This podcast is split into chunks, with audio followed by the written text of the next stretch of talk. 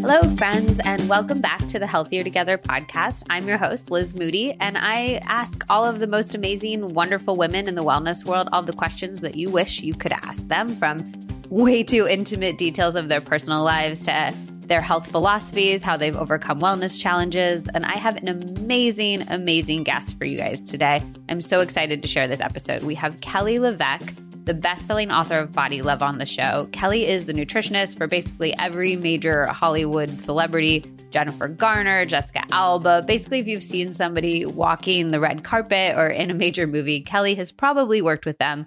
And she is so incredibly well researched. I've known Kelly for a number of years now. I worked with her as an editor and a writer. Um, and I, the first time I met her, we sat down in a room and she just got so excited about you know, how this study related to that study and sort of her theories of turning off hunger hormones and the reasons that people weren't having the success with weight loss that they were having. Kelly spent years as a cancer researcher. And I think it's really interesting because when you talk to doctors and functional nutritionists and stuff like that, a lot of them sort of know, like, oh, this study means this or relates to this bit of health advice. And you can kind of find a study to support any bit of health advice. You can find a study that says blueberries are really good for you. You can find a study that says that blueberries aren't so great for you. You can find a study that says you should do this type of workout. You can find a study that says you should do another type and that that original type of workout is actually really terrible for you. So, honestly, anybody can find a study to support any bit of information, but what's important is having an overall holistic view of the research. So, looking at where the studies were done, who they were conducted by, were they in a petri dish, were they in your body, and how they all interact with each other. And Kelly is singularly better at that than any other person that I have met on the planet. And I think that's how she's been able to construct her way more nuanced, in depth, interesting approaches to nutrition theory than any person I've ever met. She's also really about empowering women to eat what they want and feel good. There's a point in this episode where I'm sort of grilling her about like, what do you think of celery juice and what do you think of charcoal and all of these trends? And she's like, well, first of all, I want to talk about why people want to eat that. And I also ask her, you know, are donuts okay? Is wine okay? And we get into that in depth in the episode. But a huge part of her philosophy, which is really, really similar to my own, is to figure out why you want to eat what you want to eat. It's not just like, do you want a donut because it has some childhood memory associated with it because you have it once a year? Do you want a donut because every Thursday you're so sick of work and you just got to reach for your donut? And I think that especially for women, I would say really understanding the reasons behind we why we want to eat and making it enjoyable and fun to eat the foods that we do want to eat is so so important. She's also huge on sort of elongating your blood sugar curve. I talked to Kelly about this maybe three years ago for the first time. And the whole blood sugar conversation has been really, really fascinating for me, particularly because it's played such a huge role in my own anxiety journey. If you have anxiety, especially, I mean, if you have like literally, if you're a human on this planet, you really want to work on elongating your blood sugar curve and making sure that you're not having those crazy spikes and crashes. As you guys have probably heard me talk about on this podcast and in my book, that is a huge thing behind so many of my own food philosophies. But Kelly was one of the first people who really introduced me to that. And if you have anxiety, it's even more important because we, when you have anxiety and you have like a crazy spike and a dip, you experience something that would feel a lot like anxiety in your body. And you can have something called misattribution. So you feel something that feels like anxiety, and then your body's like, oh, what am I anxious about? And it finds something to be anxious about. So by minimizing that blood sugar spike and dip, you can actually minimize a lot of anxiety reactions in your body, which is super awesome. And I've definitely felt massive results with my own anxiety just by helping with that blood sugar spike and dip. And I think you guys will too. So we go into way more depth about how she developed her whole food philosophy, what are the tenets of it, what are the specifics of it? I was like, I love like, you know, the Fab Four and everything she preaches, but let's get as specific as possible. Let's talk about the types of protein you recommend and the protein powders that are okay and what supplements you take and all of that kind of stuff. And then, you know, because this is the Healthier Together podcast, we get very chatty after that. We um I asked her to spill I'm like an Us Weekly reader. I read People magazine and I read Us Weekly every Friday, and it is the best part of my week. And when I go to a trivia night, I am the person who has the celebrity gossip on lockdown, and I will not apologize for it because I can think it can sit right next to the fact that I like love to read literary fiction and discuss the meaning of life. I also like to know what the Kardashians are up to. I feel like it's important. So I wanted her to spill all of the dirt on all of her celebrity clients and I think she actually she surprised me. She spilled more than I expected her to and she gave me some insight on what it's like to actually work with these people, which I'm fascinated by. I think there's an interesting sort of like friendship and uh, employee dynamic for a lot of these celebrities where they're like besties with their hairdresser and their nutritionist. And I'm like, are they besties? Like, can you be besties with somebody when they're on your payroll? I don't know. So I got her to be my real life issue of Us Weekly and people for for a little bit and that was super fun. And we also talk about her personal relationship. Um she has a wonderful super hot brilliant husband chris. You might have seen his parody instagram account. She's at be well by kelly and he's at be bad by chris where he posts like unhealthy stuff that he eats which i think is really really funny. And I love them as a couple because I see so much of myself and Zach in them. They met before either of them had successful careers at all. And they've really been integral in supporting each other. And their careers have sort of mixed in a lot of ways because they met when they were so young. And they've been foundational in helping each other sort of ex- achieve the success that they've achieved. Um, and he's been a huge role in her brand.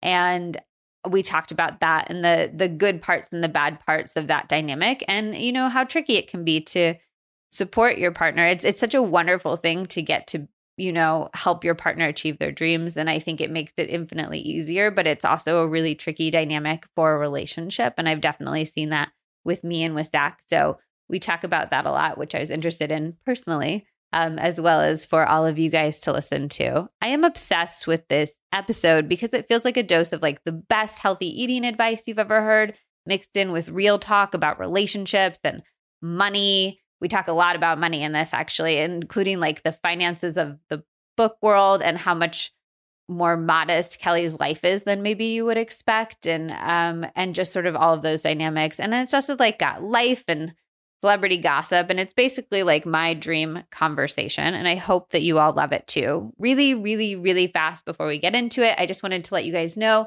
I am on tour right now still. I know it feels like I've been on tour forever, but I essentially like go out on a tour stop and I explore the place because if I love traveling so so much and if I am somewhere I really want to get to enjoy where I'm at and then I come back so that I'm not leaving my poor cat alone for too long and then I go out again. So yes, I'm still on book tour and my Seattle stop is coming up. It's on July 23rd at the Riveter in Capitol Hill.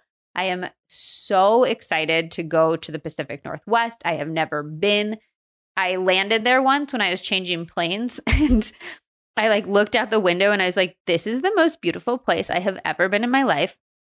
And that was just from the plane landing. So I'm really excited to leave the airport in Seattle and see what it's really like. So, first of all, if you have any recommendations for Portland, Seattle, I'm also going to Mount Rainier and to Olympic National Park. I always want to say Olympia, but it's Olympic National Park.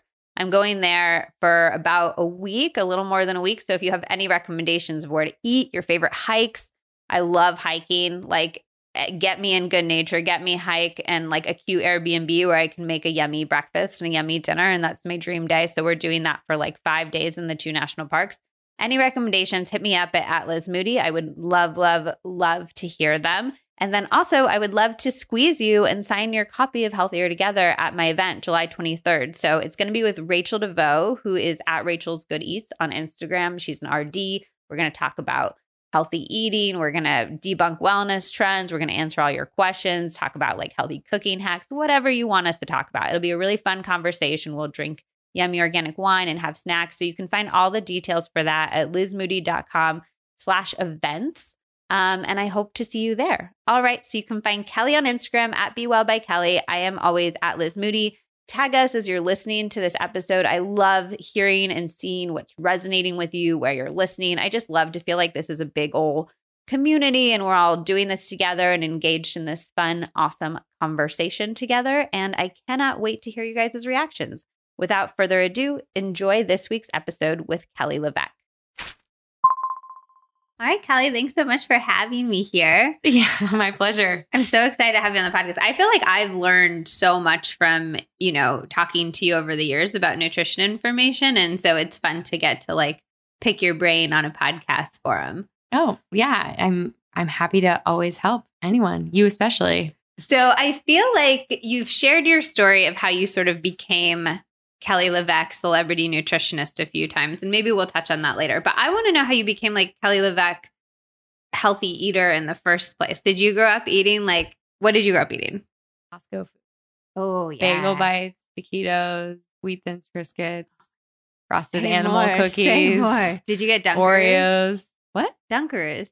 Oh You know, yeah, like for little- sure. When Frosting. I was seven, I paid for a Costco membership for my family because it was the only place in town you could get Dunkers. And I wanted Dunkers so bad. And my mom was like, I'm not, we're two people. I'm not going to join a Costco. And I was like, I will save my allowance and get a Costco membership so I can buy my Dunkers. Are you serious? Yeah. That's amazing. So I like gardened and she paid me money for gardening. And then I got my Dunkers. so, like, how deeply of a trashy eater I am. That's great. Yeah. it's, it's great. So, you grew up eating like, Yeah, like junk food. regular. Yeah, I mean, I, the crazy part is, is I don't think that my parents would consider that like junk food. Right. You know, it was just faster food that like we could pull wheat thins and Triscuits out and a block of Tillamook cheddar, and apple, and like some salami. And my dad called it a health plate. It has an You know? apple. Yeah, so it was sort of like our version of charcuterie. Yeah. you know. So Um, when did you start to be interested in eating well or change did you have a health problem?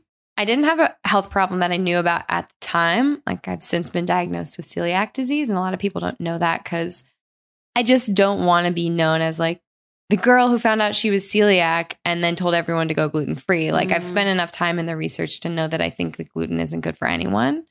Um, definitely not good for people with celiac disease because they've already like burned away all of their villi, which are these little hair-like follicles that absorb nutrients in their in your in our intestines. Um, but I digress. I uh, I got into health my freshman year of high school. I took health class um, with the hot volleyball player or the hot volleyball coach, Mr. Rapp. If you're listening, Mr. Rapp, I did have a crush on you freshman year. Um, he was Sorry, Chris. yeah, he was. It, the class was just a lot of fun, and at the time, I don't think I've ever heard somebody say that about a high school health class. Like I don't think that was like the class everybody dreaded in my high school because you had like the awkward teacher kind of being like here's periods and stuff like that, you Yeah. know, who like wasn't comfortable with any of it and didn't really I mean the information was probably not what you would recommend to people now. oh, it was very USDA triangle. yeah. um, you know, six to 11 servings of grains. Yeah. Um, and unfortunately, I mean, uh, the nutrition courses that I took after I graduated from USC at UCLA, I've said this multiple times, I had to drop a couple of those classes because you have to think about the nutrition that they're sharing. It's in, it's published in books. And for a publisher to go back and do a new revision of a book to change it so much, like even my plate from the USDA triangle to the my plate wasn't that big of a difference. You know, I was really disappointed in like the lack of new information and what was actually being shared.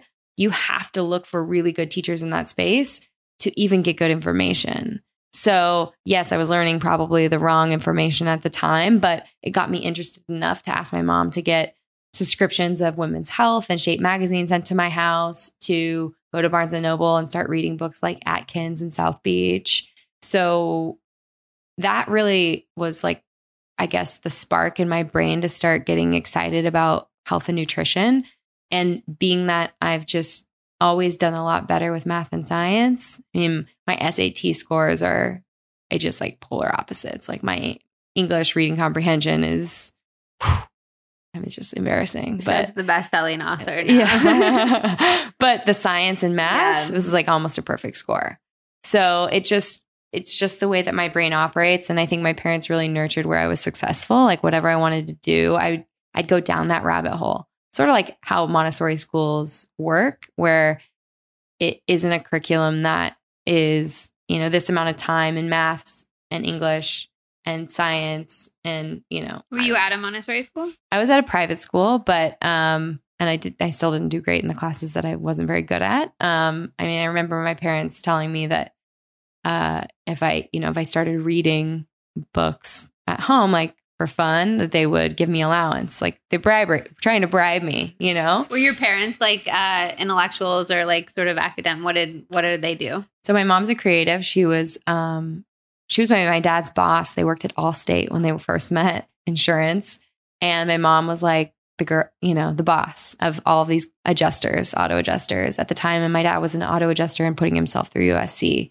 And then my dad became an entrepreneur. So he owned a towing company, storage facility, a random Carl's Jr. in Arizona. I mean, it took him a while to like start to kind of buy up properties and businesses. But yeah, he's an entrepreneur at heart. My mom worked at Allstate, was his boss, but her passion was has always been photography. So oh, cool. She shot for she used to shoot like the sports teams at my high school and submit to the Saddleback paper or you know the Orange County Register. So just um she's always been really good at that. My mom I remember when we were little and we would draw and we would all have our crayons and coloring pencils out and whatever.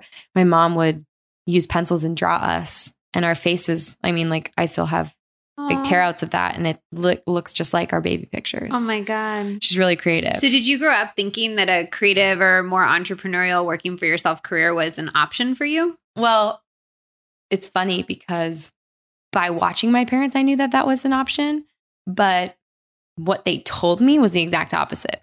My dad wanted me to go at to USC, go work for a big corporation, work for that corporation for 20 years. It was like I was, you know how your parents always like want their kids to fulfill their dreams. their dreams. Yeah. Um, my dad has two brothers. Well, my dad has eight brothers and sisters. My dad's two brothers. The rest are sisters. The two brothers he has, one's an accountant and one's an attorney. And my dad's dad was a big attorney. He used to like represent Knudsen Cottage Cheese and like some really big brands. Yeah. Um, here in LA, and they grew up. My dad grew up in a pretty wealthy family where he had like live in help and Oh wow. and um, here in LA, a place called Fremont Fremont um, Park in or Fremont Place in Hancock Park, and then they ended up moving to Bel Air. But my mom is from the total other side. My dad, like you would say, like a working class family.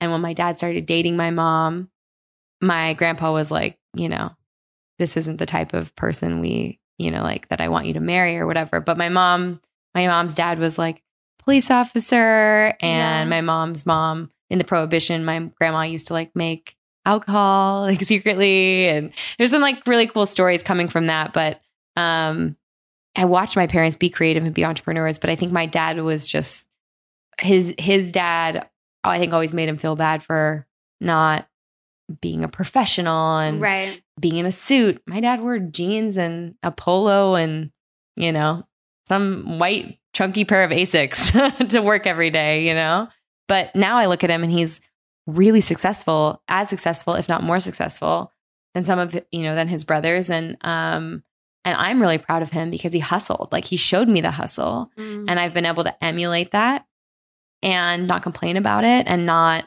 you know when I think about the beginning of my career and not having nights and not having weekends, and even now, I mean, like you came over, you know, I don't think a lot of people were in an apartment. Like we've been here for almost eight years. Like we don't have a nanny. We share a car. Like we are hustling to live our dreams so that, you know, hopefully we can buy a house. LA is very expensive. Um, buy a house and like provide a, a life for our children. But it's not just handed to us and it hasn't been. And I'm thankful that my parents have shown me that example because I remember growing up when our living room didn't have furniture, it had a little tyke slide and like a Little Tikes house. And my mom was like, This is your playroom. But really, it was like supposed to be our formal family or like living room where like the nice furniture that no one goes in and sits on is. But we just, my mom was like, We just didn't have money for furniture. So we just put all your toys in there. So, when you were reading women's health and all of that, did you change your diet? And how did you know, like, what to do? How did you know, like, Atkins isn't good and I don't want it? Were you trial and erroring on yourself? Oh, yeah. So I would read like, I would read Atkins. Well, you know, it's so funny. It's like, I can think back and remember reading Atkins with like a bowl of Triscuits and like cheddar cheese, you know, and just like snacking and like reading all about like how to eat healthy. Yeah. And then I would finish it, you know, any of these books and think to myself, like, okay, I'm going to try this. I'm going to try this. And I was always athletic. Like I played soccer and really just was like on the hunt to be healthy, which I think is a hard thing, especially even now today with the internet, probably even more hard for a lot of people who don't understand the science of it or are just getting caught up in it now because it can be so overwhelming and there is no finish line for how healthy you can be. Like it's not there's no destination. Like it's always constantly morphing and changing as new things come out and people are reaching and grasping for this thing instead of like enjoying the journey. Well, and I think it's because it's an industry now. So they want like I always tell people that people get their information either from the media or from people who are trying to sell products. And both of those people don't want you to reach an end point because they need you to keep clicking their articles and keep buying their products. Exactly. So it's, it's, yeah. I mean, at the time when I look back, it's like I'd read a book, I try to do it for two or three days. I laugh. I mean, that stuff. I was. And were you always trying to be healthy, or were you ever trying to like be skinny, be hot? Yeah, or, or yeah. Um. So when I was growing up, I always so I played soccer. I danced a little bit until um until I was in eighth grade, and then I wasn't allowed to dance. I had to pick soccer or dancing. I had to like pick a sport, sort of a thing, and I picked soccer and played club and played. Loved all my. I loved my team. Honestly, like I'm a team player, which is crazy because I'm an entrepreneur and I work on my own. Like I need to build a team, um, really bad, but that's a totally different subject. um, uh, but yeah, so I I don't know. I don't even know what the question was.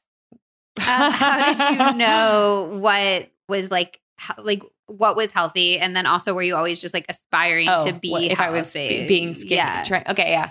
So, so yes, yeah, so I I loved performing and I loved dancing, and I remember going to a Kiss FM concert um, out here in LA, and I had a modeling and acting scout stop my mom and say, you know, I think your daughter would be amazing in commercials or in catalogs. And I'd love to do headshots with her. And like, you know, I work for this modeling agency and would she be interested? And, um, you know, it's interesting because I look back and I wasn't ever overweight, but I wasn't a stickly, skinny, skinny girl. My youngest sister, Chrissy, sprouted up Cameron Diaz body, like no waist, really thin naturally like could eat whatever she wanted yeah. but that I, that wasn't that wasn't actually me growing up like i was the roundest of my sisters at the time and so there was a part of me that was like oh like can i do this? I remember crying to my parents and like you can go do it when you're in college. And like there was a stint when i was a freshman in at usc where i got headshots taken. I went out on auditions for nordstrom's a couple nordstrom's catalog shoots and stuff like that. And i never got anything and it sort of fizzled and never became anything. But there was, I think for most females, there's like some vanity there where you want to look your best and you start to compare yourself. And thank God we didn't have Instagram when I was growing up. Like I can't, my heart breaks. It really breaks for these young girls and boys who are learning, just learning about their bodies mm-hmm. and then having to compare themselves online to, you know, to each other and like just really well, and just, also like documenting themselves like i'll sometimes feel like i look really hot and then i'll take a picture of myself and i'll be like oh is that what i look like you know and it it it's so you can have this great self-image and then if you see it reflected back at you and it's not what it was in your head it can be really disappointing. That's so true. I mean that still happens to me. Like i was at a wedding this weekend and we got all dressed up and i was like all right mama's bod we're back. Let's do it.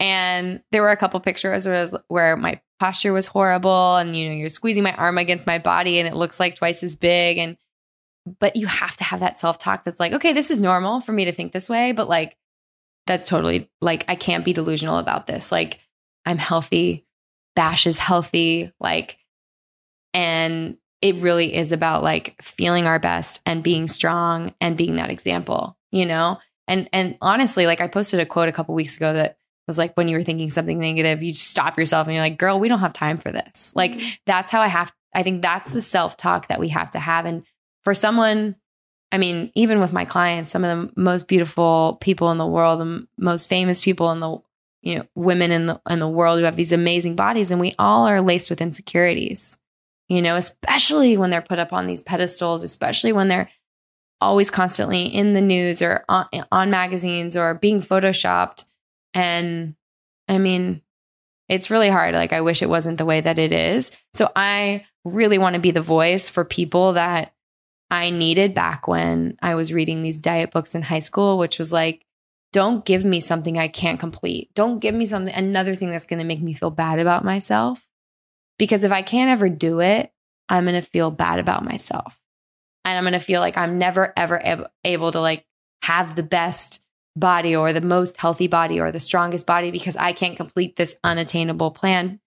Food and health is so intertwined in our emotions and how we feel and what's going on in our life. And, you know, if you're a social person and you have a husband or a wife or a girlfriend or boyfriend or friends or roommates or coworkers, like it's not just you. You're going to have these relationships that are going to affect the way you feel about yourself and how you approach every day. And it's this constant game of self talk. And so I wanted something where we could pause. It's like a video game where you're just getting all the coins on Mario Brother uh, Brothers or something where you're like, okay, I had some greens, coin, ding, ding, ding. Okay, I like moved or I went outside or, you know, it isn't like I didn't do this, I didn't do that. I'm not going to eat this. I'm not going to eat that. Like, I really want the conversation to change it and be from a place of like, I added sulforaphane rich foods to my like meal. Additive rather just than like subtractive. Yes. Let's, let's, let's build. Let's add to our plate. Let's work on fulfilling our body, filling up our body, loving our body. Like, body love isn't just like, I just want you to turn around, look in the mirror, and say you love your body. Like, I want you to do something to show your body you love it. And do you think that that can be, you know, showing your body you love it by eating some really good pizza or something that, you know, those crave worthy foods, not even healthified versions of them? How does that fit into that? Yeah, no, I absolutely think that we need to have balance and um it really depends on the person. Like I have a couple of for me personally, like I have to be able to have a Pizzana pizza. It's across the street here. Can't I poor Candace. I'm like shouting at her. People are like, what do you crave? Like Candace Nelson's, she owns Sprinkles Cupcakes. She's a, a friend and a client, and she um, opened this pizza place here, and they have a buckwheat sprouted gluten free mm-hmm. pizza that tastes like it's out of Sicily. It, they they use um, tomatoes that are from Italy. Like it's the most amazing pizza ever, and I think that is how you love your body with something that is craveable, crave worthy. You know what I mean? And the hard part is is like you have these foods that really light up your brain in a chemical way like a twinkie or an oreo like i told you i grew up on bagel bites i know that if i ate 10 bagel bites right now i would probably get a headache and feel like crap the rest of the day.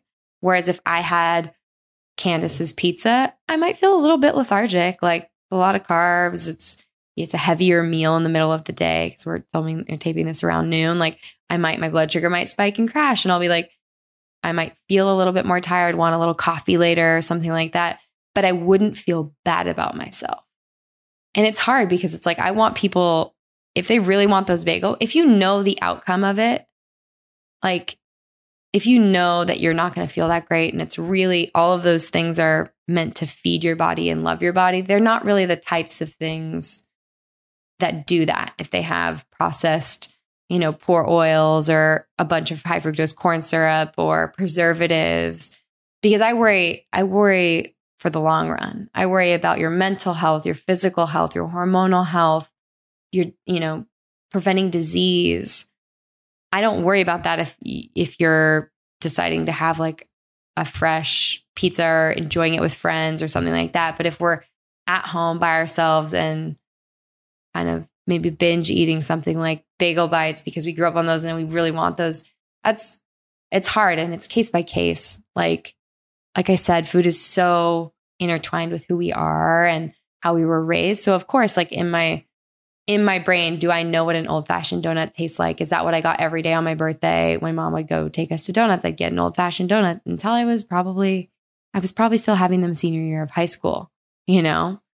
And that's a special thing that my mom used to do for us is like, good morning, you have donuts in the kitchen or whatever. I don't want to take those memories away. Like, I don't think one donut for your birthday is that's celebratory. That's celebrating your birthday. I think where we start to pull apart our relationship with food is like if your office brings in donuts every Friday and you're having that every Friday, Like it's not a celebration anymore. It's mm. really, and it's not about you. It's why are you eating that? And when I sit down with clients, the conversation becomes, well, I hate my job or I feel really stressed out all week. And when they bring donuts in on Friday, it's like I treat myself with it. I'm, and so really it isn't about the donut. It's about how we're rewarding ourselves for getting through something we really don't like. And if that's the real issue, then a lot of times we're getting to a place where sometimes it's the relationship we're in, sometimes it's the job that we're in, sometimes it has to do with like a relationship with our parents that we're just, we've bottled up for years.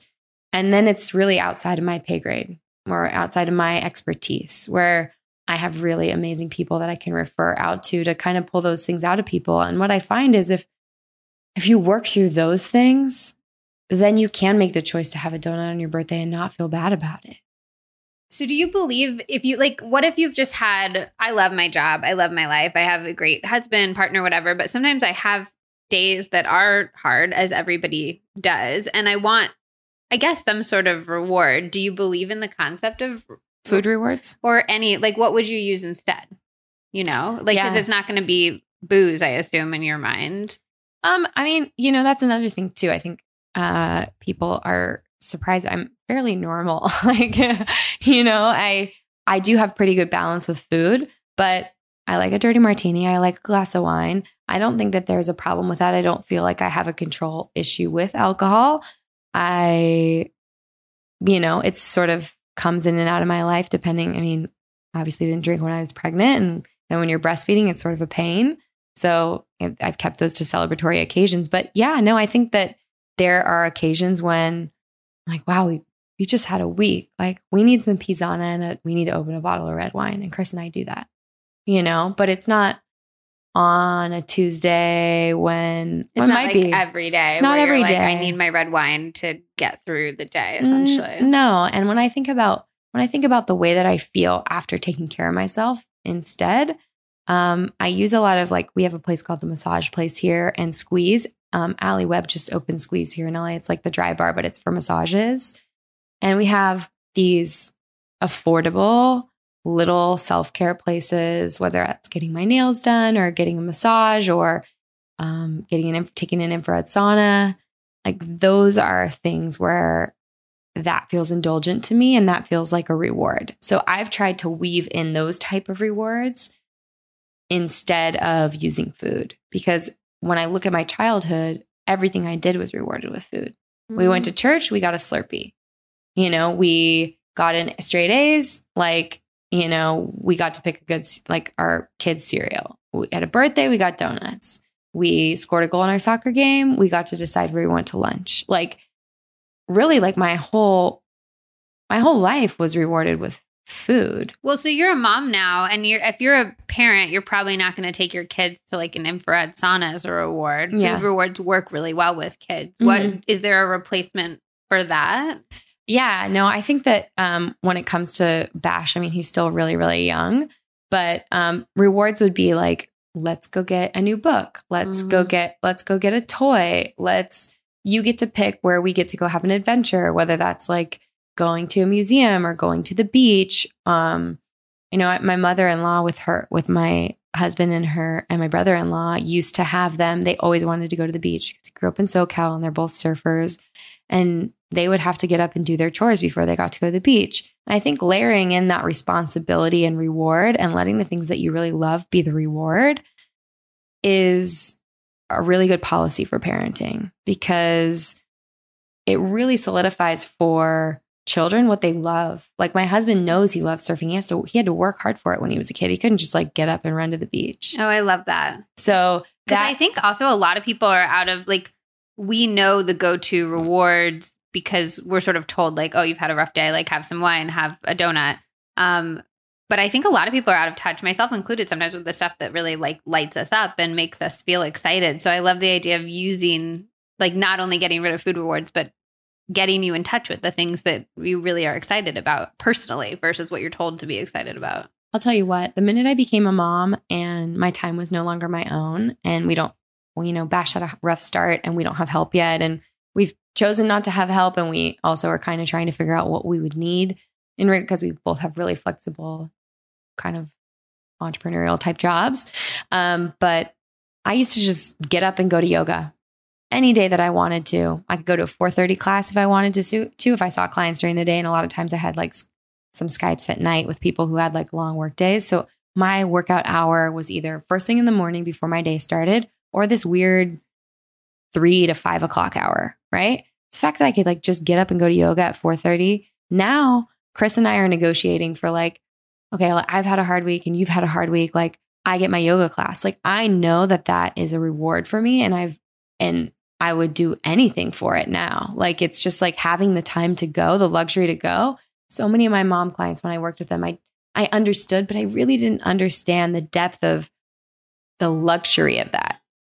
So, how did you come ultimately to the diet that you sort of preach now and i know you it's mm-hmm. customized mm-hmm. for different clients but you sort of have like a core diet that you talk about yeah the fab it, four the fab four, fab four the fab four and you can find that in your book mm-hmm. body love mm-hmm. um but how did you sort of realize like it's not atkins isn't going to get you the health you want it's not um you know i guess keto wasn't a thing then but it's like not all mm-hmm. the popular diets it's this special thing that you've discovered essentially well there was nothing with light structure like everything out there was this like rigid rule, good and bad, black and white, no gray. There was no gray. There was no room for flexibility. If you were vegan, vegetarian, if you were allergic to eggs, if you didn't like fish, if you didn't like dairy, if, you know, gluten made you bloated, like there was no flexibility. And what I wanted to look at was I just looked at science in general and looked at it from a 360, you know, 365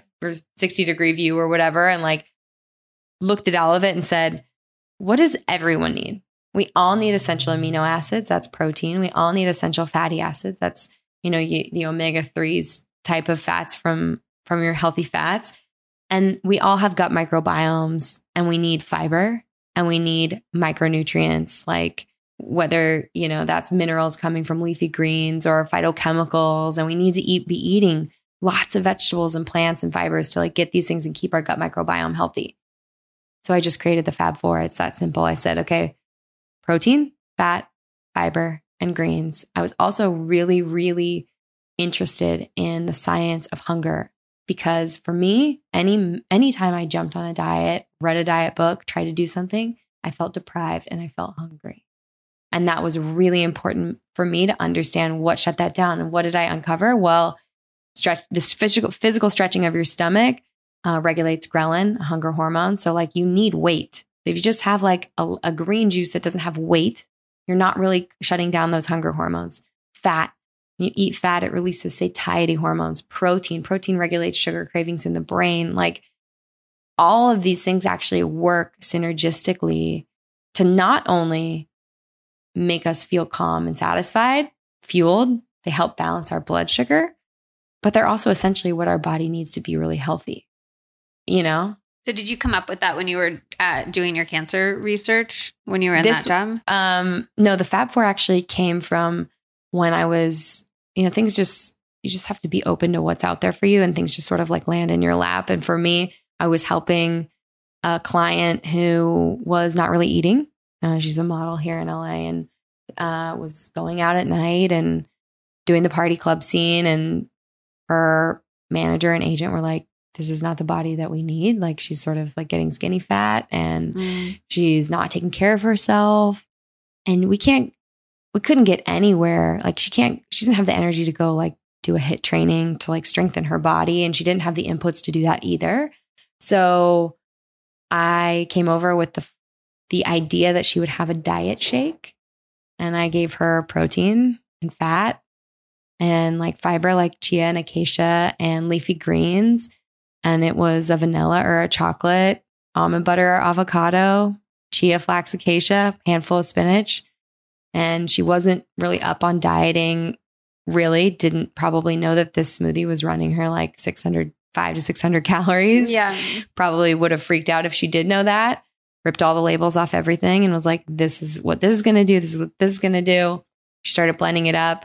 And then she kept calling me and being like, I'm literally not hungry until like one or two in the afternoon. Like there's something here and I need to like go deeper. So I, st- I started u- making the shake, my shakes that way and having shakes. And before that, I probably was like more of like an egg girl. Mm-hmm. Um, and I never really got into smoothies before that because every smoothie I had always like made me feel like crap after. Yeah. Like I just had like a sugar headache or I felt like it was dessert or something like that. So then I started drinking the shakes for about probably like a year and a half before I even took my business full time and started like thinking about writing a book. But what what it opened up for me was this idea of really nourishing yourself with what your body needs and feeling the effects of not being starving. You're listening to the Healthier Together podcast. One of the most common requests I get is for more easy, quick weeknight dinner ideas. So I'm about to tell you about one of my personal go tos. I keep a box of Simple Mills almond flour pizza crust on hand. When I finish work for the day, I make the crust, which takes about a minute, and then add whatever toppings I have laying around a jar of tomato sauce, some pastured cheese, any leftover veggies I want to get rid of. In 15 minutes, I have dinner on the table, and it's actually crave worthy, delicious, and super healthy. Simple Mills is sponsoring today's episode, which basically means I get to tell you about a few ways I use their products, which have been in my life for years. I first fell in love with their cake mixes. Actually, my very first post to go viral back in the early days of Instagram was a lavender cake I made by adding dried lavender to their vanilla cake mix. It was so pretty and it was so delicious. What I've always loved about Simple Mills is their super simple ingredient list. Unlike almost every other product where you have to squint to find the teeny tiny writing, Simple Mills displays their ingredients in a bold font and large letters, which they can do because each product contains just a few simple ingredients. Their brownie mix has just eight ingredients. Their crackers have just eight ingredients as well. That pizza mix I mentioned, eight ingredients. Everything is grain free, but they don't use any gums or emulsifiers, which is super, super hard to find. The texture is also incredibly good. The cakes are light and fluffy, and the pancakes come out perfectly every single time. Honestly, I've stopped even working on a pancake recipe because the Simple Mills mix is so good and easy to keep on hand.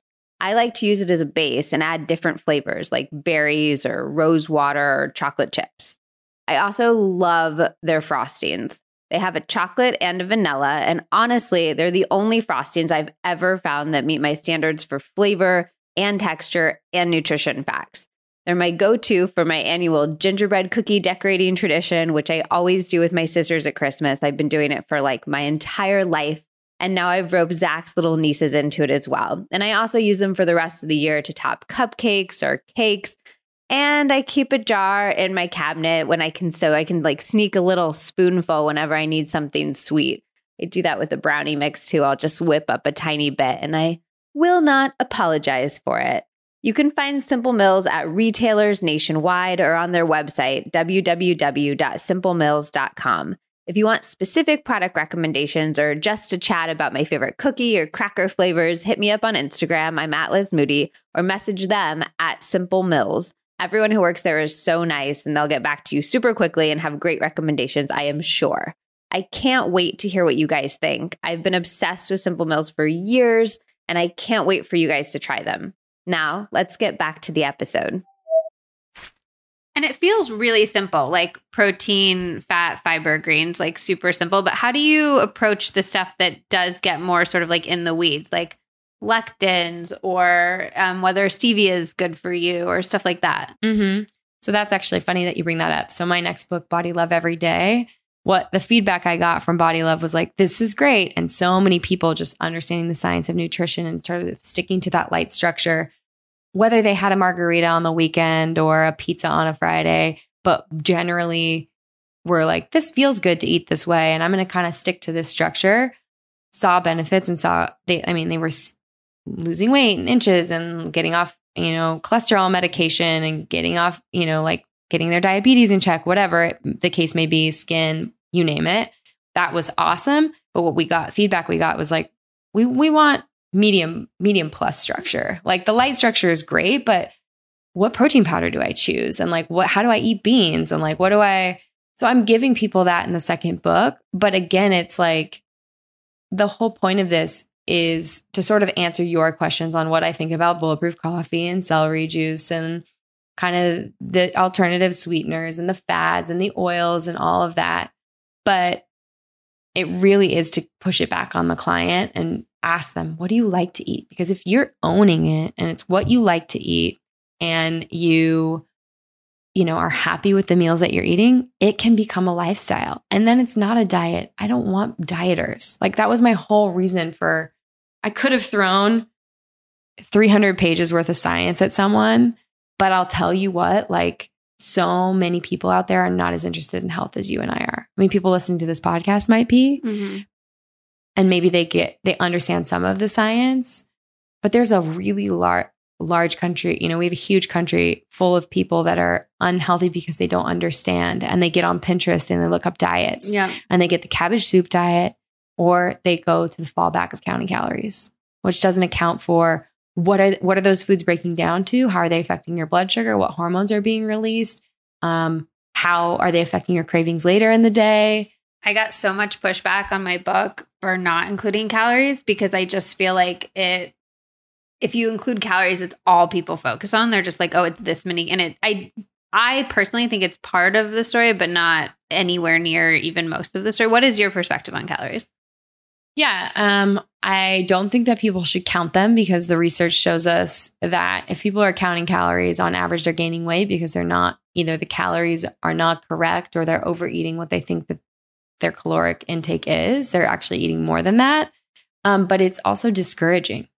It really, it's another one of those black and white things. Okay, you burn 1850 calories a day and you eat 1700. Great. You're under, you're at a calorie deficit. You're going to lose weight or maintain weight. Awesome. Well, what happens on the day when you eat 1900 calories? That is that is the minute that my client turns around and goes, "Well, I blew it." Yeah. So let me open the fridge, the freezer, and the pantry and see what else I can eat and I'll start tomorrow. That is not building a relationship with food that is sustainable at all. And it's it's going to make people have anxiety eating out. It's going to make people have anxiety socializing and being with friends. And that makes me sad. Cause when I think about, I mean, when you become a mom, like all you want for your child is for them to be happy, to live life to the fullest, to not have worry, to um I really just want them to be happy and healthy. Like honestly, like I don't care if Bash wants to be a surfer, if he wants to be an attorney, if he decides he wants to be a starving artist for the rest of his life. Like I want him to be like happy. you just named all three things that your husband has been. Yeah, I know. I, it's true. I want him to be. I just want him to be, yeah, happy and healthy. Really, and and I think that's what most parents want for their children at the end of the day and um that's what I want for all my clients and so it makes me really sad that they would be throwing away every day is a gift like the present it's a it's called the present like it's a gift and we are so lucky to be able to just breathe and live life and interact with other people and have relationships and try our best to like you know, for this crazy ride of life. So, yeah, I just, I hate that that type of considered like that type of healthy lifestyle would make people not live life the way that they should, not live life to the fullest.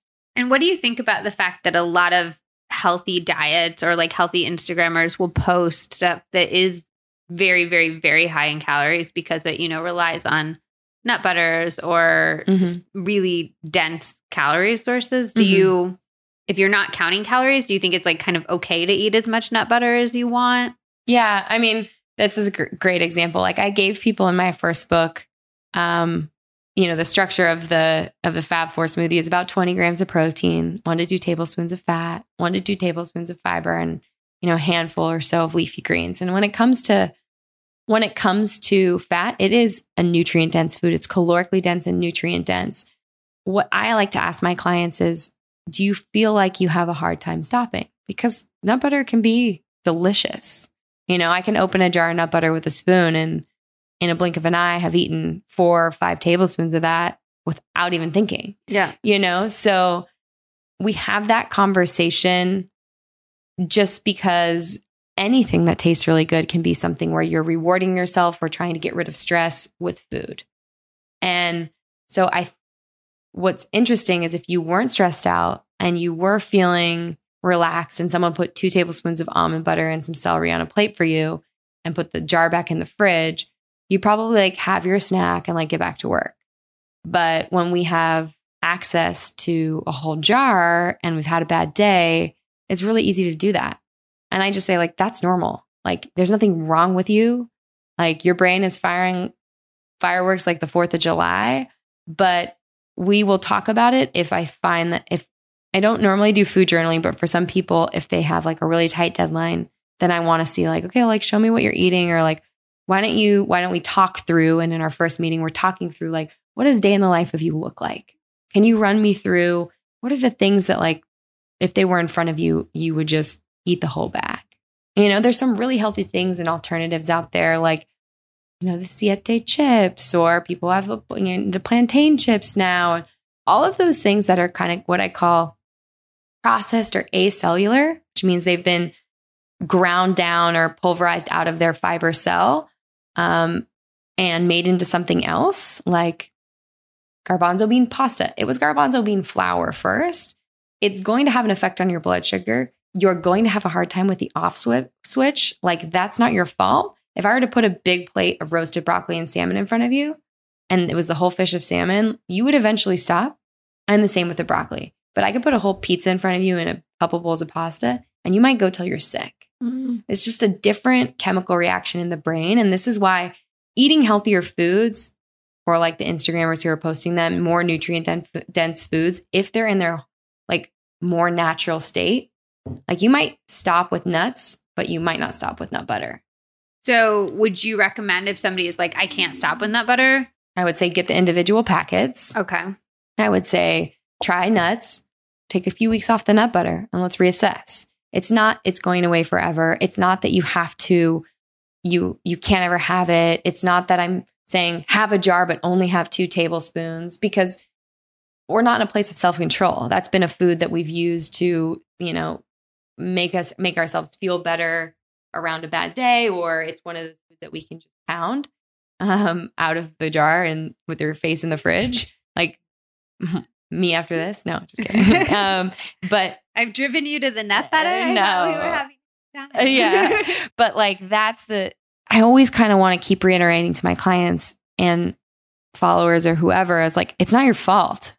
Like we keep it's self blame. I have no self control. It's all my fault. Like I, why can these other people do it and I can't?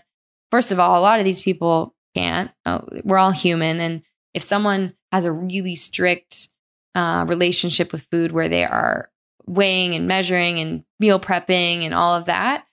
Um, I worry, you know, like that's awesome, but I also worry about their relationships. Like, what are they letting go of? What are they not? What do they not have in their life because they're so strict with themselves? Yeah. And what, what it feels like pain to me. Like, what's going on? You know, and and maybe it is like just the ultimate goal of having the most beautiful physique magazine worthy physique, but is that really filling them up and what's empty?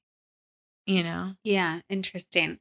Um, so I want to get into like I know I know that it like the overall philosophy and you don't want to get in the weeds too much, but I want to just get in the weeds a little bit okay. and like ask you some of the in the weeds questions. I know a bunch of people on Instagram wanted to know what your favorite protein powders were.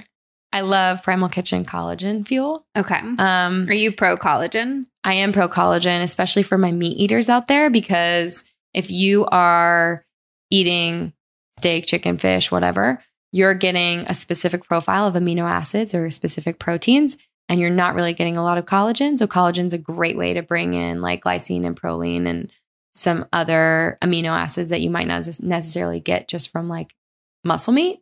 So, that's cool. Same with bone broth. Um, so I love that. I like bone broth protein as well, same idea. But I've had clients like, if you are okay with dairy, whey is a really clean process. Whey is just a byproduct of making cheese. If you go to make cheese, the watery product that is left over is whey. They dehydrate it, and that's your whey protein. So when it comes to like chemical extractions and stuff like that, that doesn't happen with whey. It's actually really clean. What is collagen very heavily processed? Yeah, so that's going to be like so the bone broth that I was talking about, that's the same idea. They make bone broth and then they dehydrate it. Same idea as whey. That's really clean. Collagen and plant-based proteins, you are going to have some chemical extraction there. You just don't want like hexane or anything like that. And so I'm pretty particular about checking the consumer reports for protein powders and looking at chemical uh, profiles of those and also heavy metal profiles of those yeah. because depending on the protein powder, like people are always surprised, but pea protein and plant based proteins are actually higher in heavy metals and high in heavy metals. And I've had a client who just had her breast milk tested with um, Lactation Lab, which is something that I used as well. And Lactation Lab will test your breast milk and tell you, like, okay, do you have enough vitamin D, B12, protein? What's your calories per ounce for your child if they're not gaining weight? All this really cool stuff. It also will tell you if there's arsenic in your breast milk. a lot of these lactation bites are made with like pea protein or rice Mm. flour or whatever. And we have arsenic coming through in breast milk. So, what do you recommend for plant based protein? So I do recommend a pea protein, but my best the best thing to do is to go to the consumer lab reports every year. They rank the protein powder and you look at which one's coming in the best. are there ones offhand that you know that are like, so now I, I partnered with Now Foods um, last year um, because of their quality. So I went out to Chicago. They've been in business for over 50 years. They control all of their own facilities and manufacturing plants, and they have um, Olympic. There are there are uh, seals of of testing that need to be NS uh, that need to be on packaging for Olympians to use that product. And um, Now Foods is is like all of their products are are tested at the highest quality. so, you recommend like just a plain pea protein? like their pea protein and um, yeah, you can do a vanilla or chocolate, um, but a pea protein or a very minimal blend. I think a lot of people get really excited to get like these companies that have are totally fortified, like how we used to fortify milk or whatever. And it's like all these vitamins. Well, now we have to worry about where are all these vitamins coming from? Yeah. All the enzymes. Well, who's producing all these enzymes for you? If it's under five ingredients, I'm game because we know, okay, it should just basically the protein powder. This is a, to make a whole food smoothie. I want nuts and seeds and fats and leafy greens and whatever. The protein is the processed part. It needs to be the minimally processed, minimally processed and minimal ingredients. And I Mhm. do have clients who don't want to use a protein powder. I have them use bone broth. You're going to have to probably use fruit in those ones, like a blackberry or raspberry, something tart, squeeze of lemon. I have clients who want to give it to their kids and they don't want to use protein. That's okay. Um, you can use a, a whole fat Greek yogurt if you'd like for your protein. But remember, that's coming with some carbohydrates, it's coming with some sugar from lactose. And you probably are going to want to keep that a little bit more low glycemic. Like blueberries, that would be like my kind of any type of berry would be like, I wouldn't probably pair that with like a mango or a pineapple. Mhm. It's just like a little too high glycemic for that. And then um, I have had clients who just want to use hemp seeds. So there are ways that you can make the Fab Four smoothie work for you with protein powders and also with whole food whole foods instead. Um, but I mean, the Tone It Up protein's great too. I think they have a they have an organic pea protein that's just pea and pumpkin seed. There's now pumpkin seed protein out there, which is really just ground up seeds. And you're pro that. I'm so pro that. I also So- I'll put pumpkin seeds just like in my if you have a Vitamix, it Ugh, can like best. make quick work of it. Yeah, which Yeah. is pretty chill. Are you cool with like stevia, monk fruit, all the sort of natural artificial sweeteners? I'm down with stevia. I'm down with um, monk fruit. I'm also down with erythritol, which is an alcohol sugar. Um, that's and the why? that's the only one that um, is absorbed and then you pee it out. So it's not overfeeding. So all of those alcohol sugars for are for diabetics, so that you don't don't they don't raise your blood sugar. Um, but the alcohol sugars that aren't absorbed, like they actually overfeed gut bacteria, so they can have a problem. They can affect create dysbiosis in the gut microbiome. So you just want to be careful that you're not thinking that all alcohol sugars are free because you're going to have some gut side effects.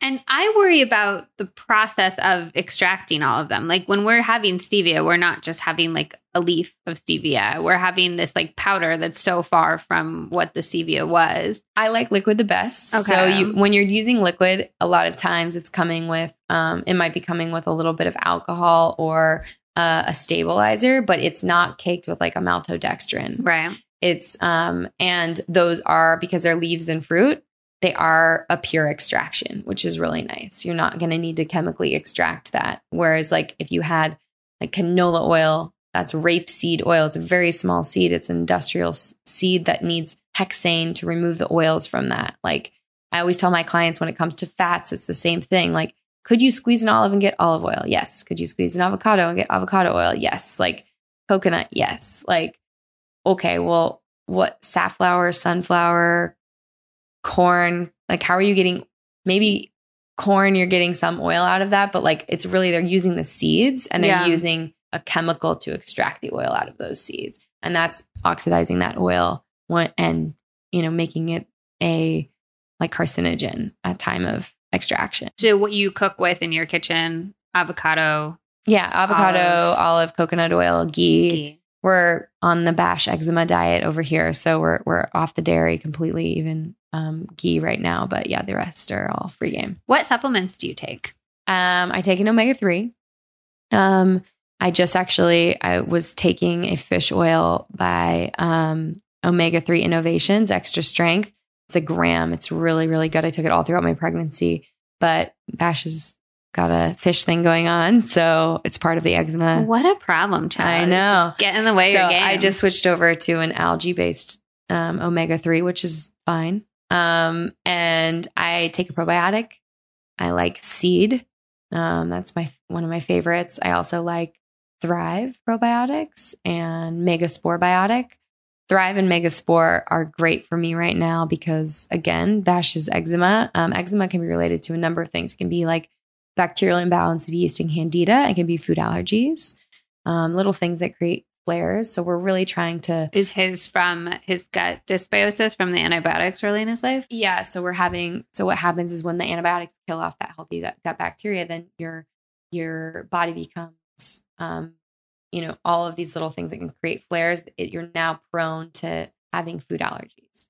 So not only are we working, we're pulled out all of thing the allergies that are causing flares, but we're working to re-inoculate that healthy gut bacteria, getting all the probiotics from my breast milk. But also, I want to make sure that I'm that my breast milk is not too doesn't have too much sugar in it. So people are surprised. They think that the constitution of breast milk is the same. No, it's just like how if you eat a grass fed cow, they have more omega three because they're grass fed.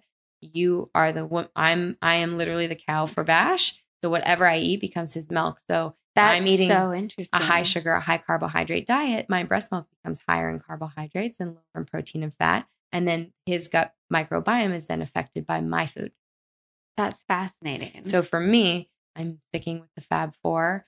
If I'm having anything sweet, it's like a little bit of dark chocolate, some berries, but I'm really sticking to a lower glycemic diet. And I'm, you know, when I did my lactation lab, it came back that um, my calories per ounce was a little bit low.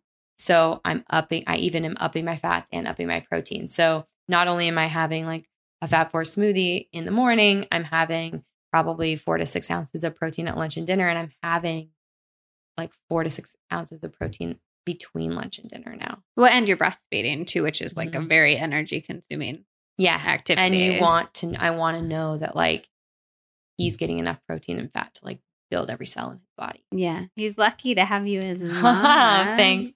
What Yeah. other are there other supplements you take? Um, so I got the omega threes, the probiotic. I take a, I take a multivitamin. So um, I've used Metabolic Synergy from Designs for Health for a while. I like a high B vitamin. Like Do you think everybody even I mean, people I think would look at you and be like, if she needs a multivitamin, probably everybody does because you eat so well. Yeah, but you have to think about the fact that like our B vitamins are are coming from our gut bacteria. Like if you don't have a really good gut bacteria, you're not actually getting bioavailable B vitamins. Like your your gut bacteria is responsible for helping your whole digestive system, your enzymes, right? Your chewing, your starts with chewing, then your enzymes, then the gut bacteria. Like those three little parts are responsible for making sure that you can actually access the nutrition in your food. And for a lot of us growing up, eating the way that I grew up eat when I was eat when I was younger, add on top of that the fact that I was celiac and didn't know it, so I was dealing with a sinus infection or some type of cold two to four times a year where my mom and dad were taught that I should just get a Z pack and move on. Like all the antibiotic use as a child to now like trying to make sure that I have this healthy gut bacteria and I've eaten a certain way for like, you know, over 10 years, I would say. But still, like I'll get blood tests, know that I have, a, I'm low B6, you know? So why not have with a reputable brand or like quality, like now Foods has an amazing like uh women's uh, multivitamin that I also take. So it's just like I want the B vitamins. I want that base layer that's already pre-methylated that I know is the right form that I can just easily absorb if I'm not getting it from my food. Because B vitamins are the energy of every cell. If if you think about the mitochondria, that's a little machine in your cell. The glucose that you're burning or the fat, you know, ketones that you're burning, that's the gas. B vitamins is the oil that makes sure that that engine is working well. So you might be eating really healthy, but not getting, having any B vitamins, feel totally depleted energy. And you think about it, like all those diet places, like I think Lindora, they used to shoot people up with B12. Yeah. There's a reason for it. So do you do a separate B vitamin or is just It's a multivitamin. I like I like minimal amount. is there an amount that you think that people should aim for for B vitamins to have all of those positive effects? I think you should just aim for at least 100% on all your Bs. Okay. Yeah. And it should just be in your multi. And is that all your supplements? Um, I take a D3K2 dropper from Thorne. Okay. Yeah. But that's it. Why do you want I was trying to research this because I I don't take D and I should because I live in New York and I'm Mhm. sad all winter. So I feel like I should anyways. But the K the K is really important with the D, right? Yeah. Well, we used to think that like when you ate calcium, um, you needed vitamin D to like they they found out there was a synergistic relationship with calcium and vitamin D to prevent osteoporosis in the bone. But what they they were missing a piece of the puzzle, and K two is necessary to help the, make sure that that calcium is absorbed into bone and not into soft tissue. So um, we weren't really getting anywhere with the calcium and the vitamin D3. So you need the K2. And K2, you're getting a lot from leafy greens. So I actually have, I probably am fine. Not, you know, I'm probably getting enough K2, but I'm like, Why Whatever. not? Yeah. Yeah. So switching gears a little bit, you when I met you was before your book came out. Yeah. It was before you were like a household name. Your life is and that was only what, like two, two Yeah, that years was- ago? Three years ago, maybe? uh, yeah. So my book came out in June of uh, 2017, right? 2016. What year is it? I think 2017. Yeah, it was 2017. Yeah. And your life, like, how has your life changed as a result of becoming Kelly LeVeque? I mean, I think the only weird part is like sometimes I'll be like at Whole Foods and someone will come up and be like, I drink your smoothies every day. so that's pretty cool. Um, because I just feel like that, that or like a DM from someone that's like, you've this, this lifestyle has changed my life or that's really, really rewarding. Um, otherwise, no, I mean, it's pretty much the same. uh, my friends, I mean, my friends are my friend, like my bridesmaids. I think about like they're my friends from growing up. They're my friends from playing soccer in high school. They're my but friends people think you're hanging out with like, like, famous famous people all the time because I think they see your client list and they're like, oh, it's like Jennifer Garner, Jessica Alba, and like I'm the help. the I mean, who. yeah, they're my. I mean, I'm lucky enough that they have become my friends from working with them. Um, and you know, like I'll celebrate Jess's birthday, or um, you know, she'll she came over when Bash was born, and you know, gave him lots of cuddles and stuff like that. And they're, re- you know, when we go go through tough stuff, like they're there for me. And I've made some really good friends here in LA that are female entrepreneurs, like Sarah Tuttle, who owns Olive and June, and Alli Webb, who owns the Drybar, and um, you know, my friend Hannah, who owns the Little Market, and just some really amazing women. There's a really supportive community here in LA of female entrepreneurs that really just want to elevate each other and support each other, and um, and I love that. Like I just I and so obviously I'm going to see those people at events and um, anything business related, which it's funny because in my last life, when I was in cancer and genetics for eight years, yeah, I worked with really famous oncologists or something Yeah. like that. But it's not like I was hanging out with them on the weekends or going to dinner with them and their wife. Personally, it was always for business. So yeah. that's different. That's really changed. And um, I really own my career. You know, like it's like ownership over like what you've created and what you're giving out and, and sharing with the world. And all of these female entrepreneurs here in LA seem to be we're just really supportive of each other. So in that respect, yes, my la- my life has changed. I have an amazing group of women that I can lean on, call if I have questions about like, do you have a web designer? To what do I do? How how would you grow this part of my business, or what would what would you do? That kind of a thing. And that's, I mean, I'm really I'm really lucky to have them. Does it feel fancy though? Like when you're hanging out with these people who are sort of like household names, does it feel different than when you were not? You know, you're you're like you're going to fancy places. They're they're obviously recognized in addition to you sometimes being recognized. Yeah, I mean, it is. It's fancy in that, that they're fancy. I'm like, I, I would die for half the outfits that I like when I go to dinners with these women. Like, oh my god, Alli, give me all your clothes. Jess, I want your shoes. Like things like that. Like they're just they live a fancier life than I do. I mean, most of the stuff that I we talked about this that I wear on TV. is rented from Rent the Runway. Like Rent the Runway, man. It's like a savior and a half. Thank yeah. goodness, right? I was like, and I also feel good because it's like I, I do feel like fashion is you know Hard on the hard environment. on the environment and hard on the world. So I do if I don't love it that much, like I'll have a few key pieces, and I do like a capsule closet. I like I like knowing what I own, and um, so it just works for me, you know. Um, but it's fancy and it's fancy in the fact that it sometimes LA is bougie and sometimes it's shiny and but it's also there are some really low key. I think most of my clients are really really down to earth. Is it hard to navigate the like client friend? I always wonder that with Hollywood because people are like besties with their hairstylists and stuff, but then it's like they're paying you for the interaction. And is, is it a weird thing to navigate that? Yeah, I mean, um, what's interesting is I think we just probably are with them a lot, and you build like think about their makeup artists. They're getting their makeup done four days a week, and they see that person all the time, and they get quality time with them to talk about like their life, or it's also a safe place to talk about things. Like I know and Jessica Alba and Shani Darden are, you know, have been friends forever and they had kids at the same time. And they, that was, you know, that's Jess's facialist and, um, and good friend. And, you know, I just think it's a natural thing to have happen.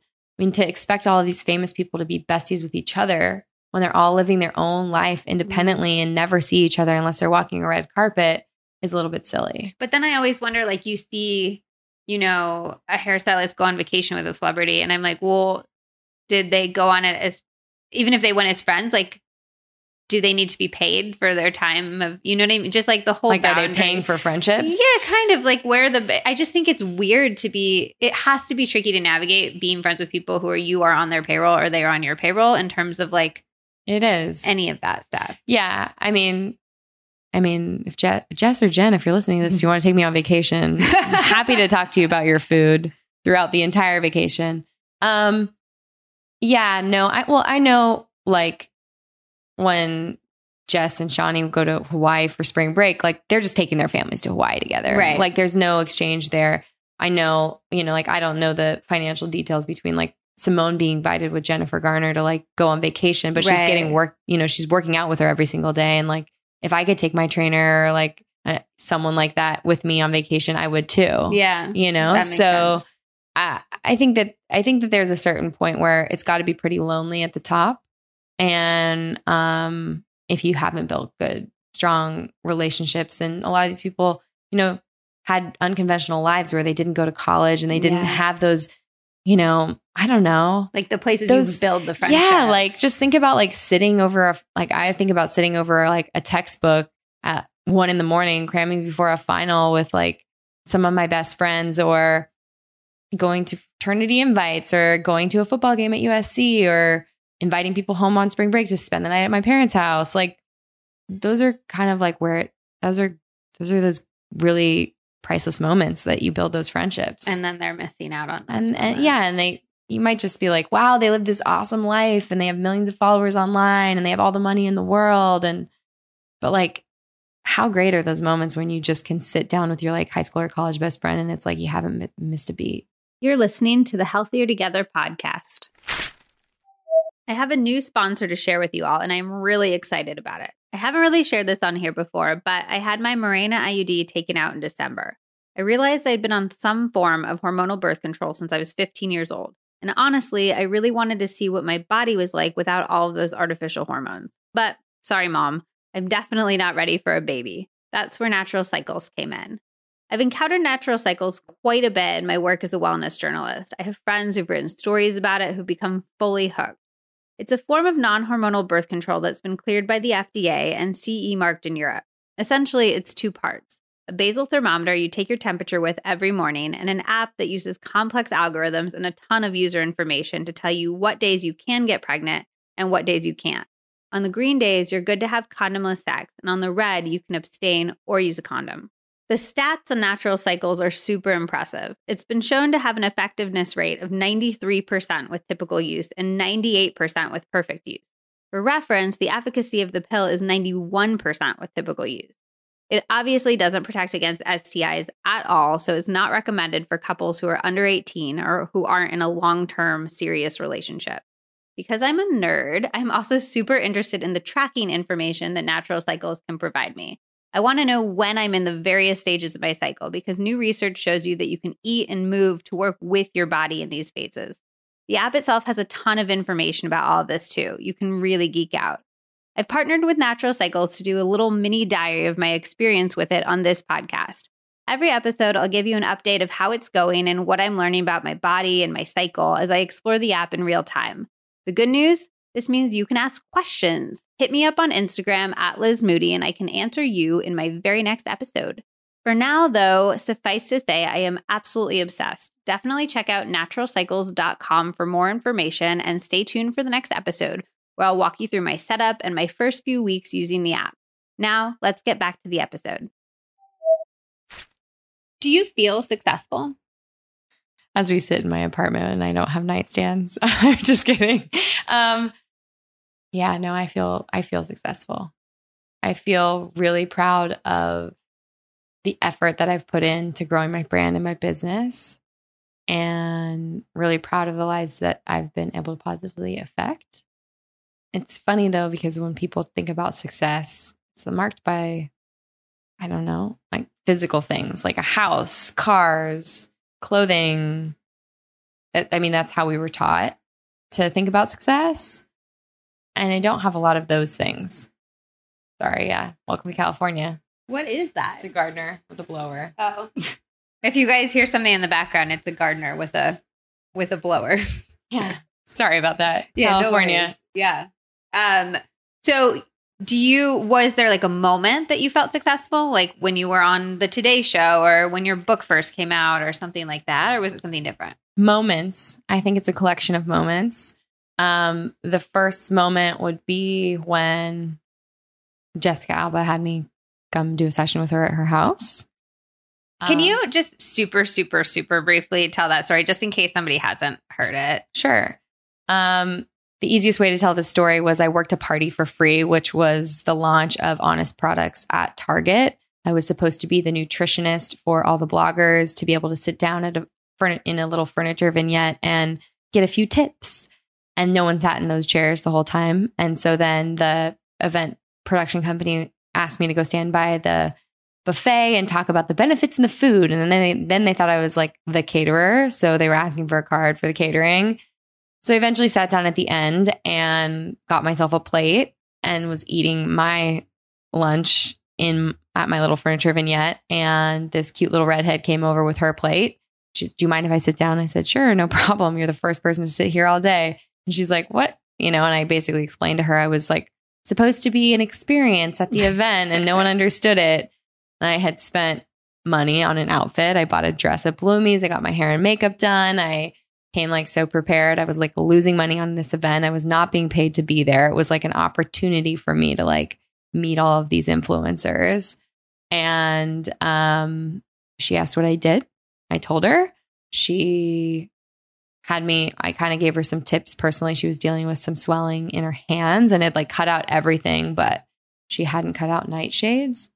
Um and you know those can be uh an irritant for someone with any type of rheumatoid arthritis or joint inflammation. Ended up that her the hand her hand inflammation went away in like a week and she was doing Jessica Alba's makeup. Ended up being Lauren Anderson which is one of Jessica Alba's friends from high school and her makeup art, one of her makeup artists. And she email introduced us. And like two weeks after that, I was in Jess's kitchen doing a session. So, what do you take from that story? Because I think a lot of it's it's hard to navigate the boundary between putting yourself out there as much as possible because you never know when that person is going to be Jessica Alba's makeup artist. But it's also you don't if you're trying to grow a business, you don't want to just give your stuff away for free all the time and and use your time in that way so much. Well, I never gave you know in the very beginning, I saw half a dozen clients for free. Like I worked with them to get those testimonials because that's that's for PR. Like if I can't if I'm just learning this, I need to figure out how to do it, how to help, how to consult. I need to get those testimonials. I need to get those transformations. I need to be able to talk about it. You need to go tell your friends.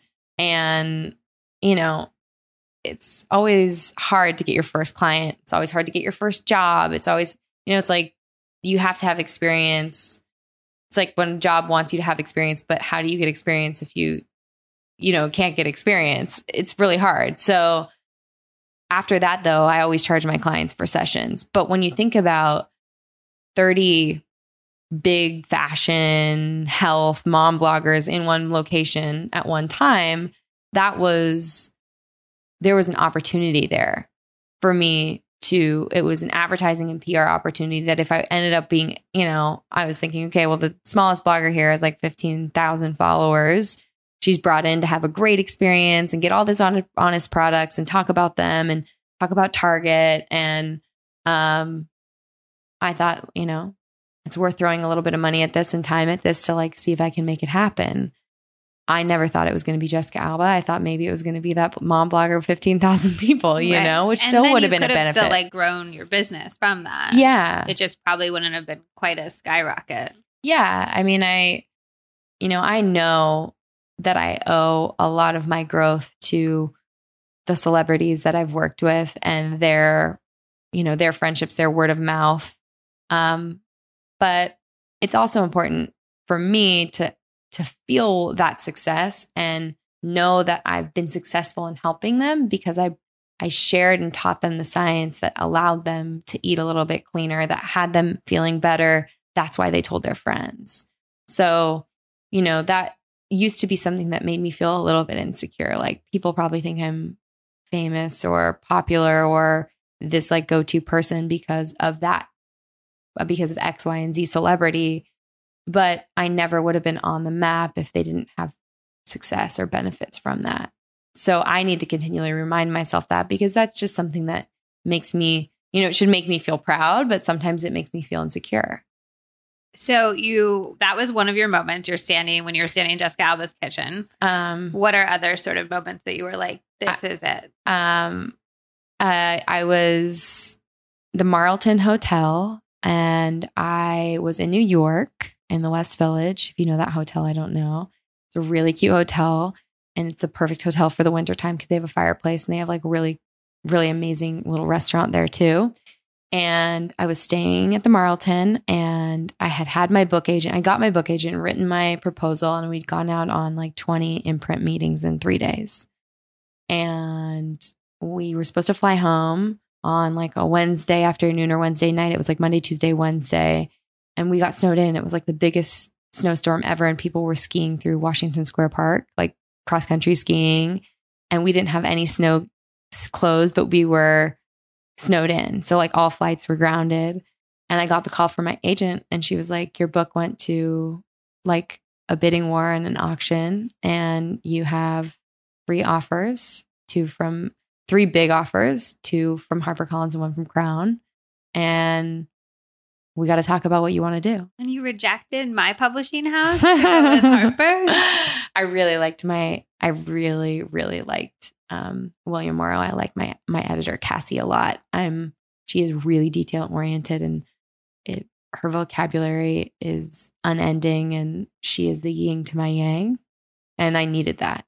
Like I I just really and she's lovely, a lovely human being. So I know I feel like I made the right choice for me at the time and and now today too. She's the editor on my second book and so getting that book deal was wow like really a huge moment for me in my career. And then I would say getting GMA and sitting there literally felt like I was going to throw up before they pulled me out there. Like I am not it's live. I, that's I think that's the scariest part of it is like if you peed your pants, that would just be on TV. Exactly. Oh, Yeah, so that makes everyone sick to their stomach, right?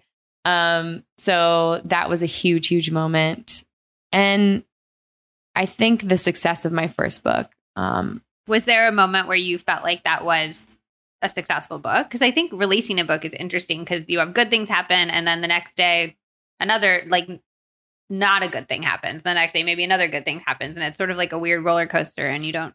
Yeah, I mean, I think first of all, let's dispel the myth. I think people think when you sell a book, you're going to be a, a, millionaire. Like, yeah, that's uh, one of the things I love to talk about is how little money you make from selling a book. Literally, when I look at my book, and we were talking about this before we went on the podcast, when I look at my book, my advance, my and my agent did a really good job of setting my expectations. She's like, this advance is not your money.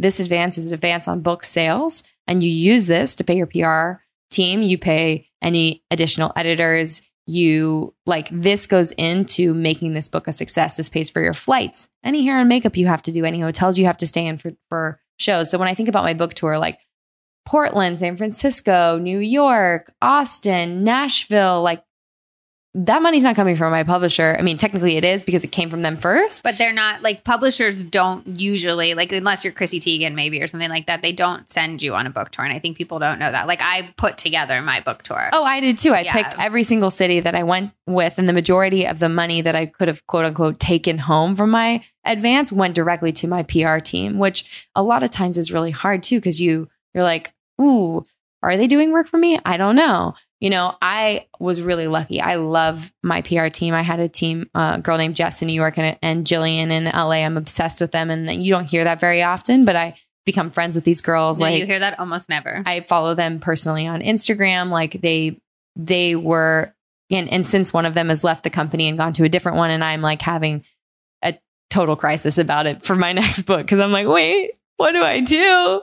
What will I do? But to think that, uh, you know, the thing that it's, anything but like a resume builder and a way to reach more people, like my agent always told me anyone can write a first book. It's you need to, you know, can you write a second book? And and and the success, you know, like anything that you're thinking about taking home is going to be on like a bigger advance on your next book um, because you've done done well with your first and only will you be given the opportunity to have a second book if if you do well on your first and you show that like you work hard or you hustle or you can get the sales or you can get the TV shows or whatever it is. And so it, you know, in, in June, it'll be two years. And I have been hustling that book for two years. Like I flew, you don't say no to the Today Show, but I got the Today Show in January. Bash came home from the NICU basically November 1st. He came home on Halloween. And so I'm pumping. I'm a new mom. I have like my postpartum body. I'm hormonally all over the place. We've been through this like traumatic horrible, traumatic first yeah. few weeks. And I'm getting the call that like the Today Show wants me to come out. Okay, well, who's paying for that? I'm paying for my flight to the Today Show. I'm putting myself up. I'm going on the Today Show for 30 seconds to hope that they like put a JPEG of my book up. And I think people think it's really glamorous. You know, the Today Show and GMA, they, you know, they make the food for you. They have food stylists. That's great. Every other TV show, I was making the food the morning of or the night before, packing it up in Tupperware, or Pyrex, taking it to KTLA, sweating my butt off, yep. putting the stuff out on the table to try and sell, you know, hoping that 10 people watching the TV, TV show were motivated like enough to book. go on Amazon to buy the book. And so I feel successful that I, that I wrote a book, that I published a book, that it's available on Amazon and wherever books are sold. But I didn't feel totally I didn't feel totally successful with it until I started making a residual check. And I told you, like, my first che- ever check came last week. Right. After two years. After two years. And people think, like, oh, and, and after also, 125,000 books. And that's crazy uncommon. Like, most books don't get residual checks at all. My dad, like, is always like, oh, like, you'll be rich into your 50s from your books. Like, we'll be living in the hog. And I'm like, mm-hmm. no, dad. Yeah, it's not yeah. the way that it works. Yeah. Yeah. Yeah. You think it's this foundational form of income. You write a book, it's always going to be on the shelf. And what people forget to realize is reprints happen. Like, they don't just go print a 100,000 of your books. Like, they might print a thousand, five thousand. They might print five hundred. Like yeah. you have no idea what they're gonna do, and they're gonna they're gonna print off demand. So if they decide that like there's not enough demand to do a reprint, you're not going to ever get residuals because it's never going to sit on a shelf. It's not going to take up shelf space and it's just going to die. Yeah.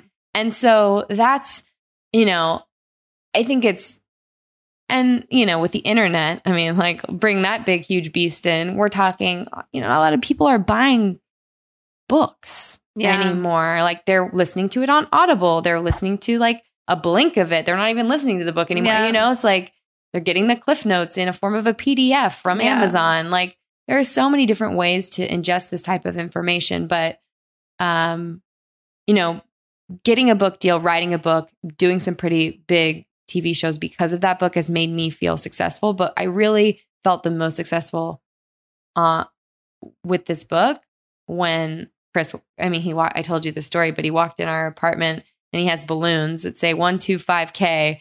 And I'm like, you know, I have more followers on Instagram. He's not on Instagram really right now. I'm like, does he know that? um, I'm like, is he wanting me to take one of those weird pictures outside with these balloons? I'm like, what is this for? And he's like, do you know what this is for? And I honestly, he had to tell me. Like, we were sitting here. He brought my manager, who's like one of his best friends from from college, and one of my one of our my best friends now too. Like, he represents Snooki and like the people of Southern Charm, and then he like has me, you know, which is like so funny because I don't have a I don't know, a regular social media manager or anything. It's like it's like our friend. That's how I like it though. Like everyone who works I work with are like trusted friends and family members and like keep it in the family. But I didn't know for like five minutes. I'm like, I have no idea what this is for. And he's like, This is how many books you sold, you dum dum. That's crazy. I'm like, that's crazy. So that is crazy. And it's crazy. Like I don't even know. I'm yeah. So it's still sort of eh, hitting me. But even there, I'm like, the financials of that are are still, you know, it's not it's not like I can quit my job. right. So Has your being so successful impacted your relationship in my with my husband. with your husband with, with Be Bad by Chris? Yeah, so we just have a really interesting we have a really interesting history. When we first got together, Chris was a big corporate mergers and acquisitions attorney who um yeah, I remember one Valentine's Day was like pack your bags. I'm like, "Where are we going?" you know. And we got to the How did you guys meet? um, we met through a, a friend, uh, my friend Todd Watts. I was in the dorms with him, and then he knew Chris after college. I went to USC, Chris went to UCLA, and then Chris went to USC for law school. And we sort of like ran circles around each other, but we never knew each other. Um, and then my friend Todd was like, I think you should meet my friend Chris. I think if you meet him, you'll marry him. And so Todd knows me well. And our friend Aaron Milano had a birthday party, and um, we met at that birthday party, and the rest is history. It was like, one of those crazy things where Kelly's single on Facebook. She's single. Is Kelly married? like 15 photo albums of like her and this guy are uploaded. So we, I think I knew right away, and I think he did too. It was a really special, a really special, just magnetic beginning.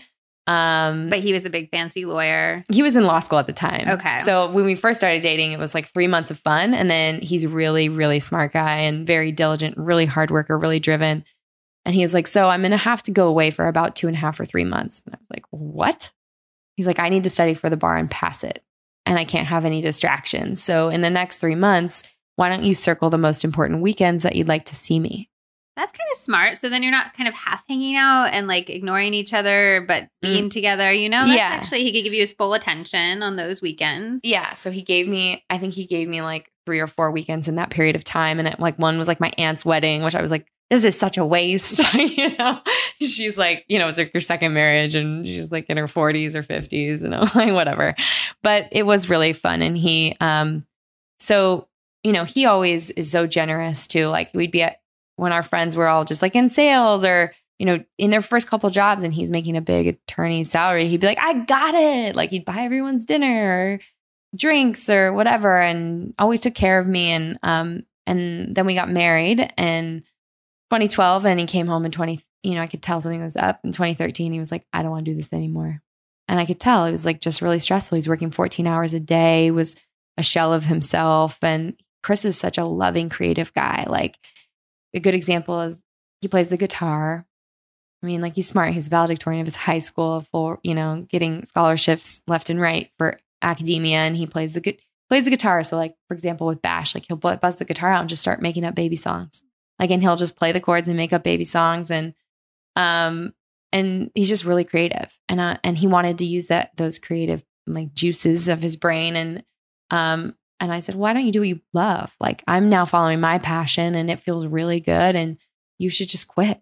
And that's so scary for people because he's put so much time into going to law school and all this money. And we still have his student loans hanging over our head, you know, but he is following his dreams. And he wrote a full length feature and it was looked at by UTA and CAA and like some really big places. And he's met with some like really amazing people. And, you know, that hasn't been optioned or purchased or anything like that. But he followed that. And, you know, he's done some like lawyering like on the side. He's like my in house counsel. He looks at every contract that comes through, whether it's like on my book contract or, you know, contract for speaking engagement. Like I just did a thing for free people out in the desert where I went and spoke to like a bunch of influencers and that's fun because like I get to like see all these people that I might be friends with but it's like I would never have, know how to look at those contracts so but it's hard for us like that's not the way that we the way we were raised is a really traditional way like our mom's his mom was like um, a part-time teacher my mom was doing the photography thing for like the school like our dads bring home the bacon and they were the breadwinners and yeah. um and so I think, you know, there have been some growing pains with that where, you know, I'll be like, did you eat today? And, and he's like, yeah, I mean, I had coffee and then things started growing. And um, I'm like, you know, he just becomes really frugal. And that really was something that bothered me. I'm like, you need to take care of yourself. Like, don't try to be like pinching pennies, like go from being able to buy yourself whatever you want to now literally like not, not getting food. Like, we have money, you know?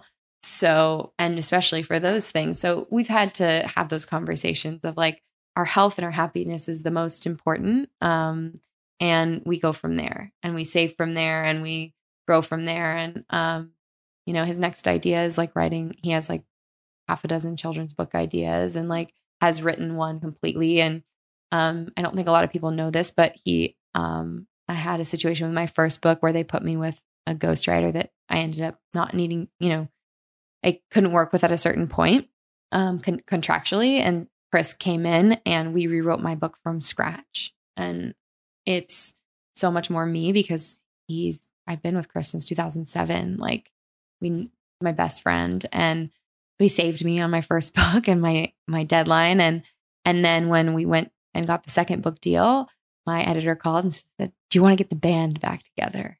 And Chris was like, no, no, don't make me. And I'm like, yes, yes, we're doing it. So, um, is it um, hard for him at all, though, that like he's getting money to write your book or that you are making, you know, most of the money in your household or that you are getting recognized at Whole Foods or anything like that?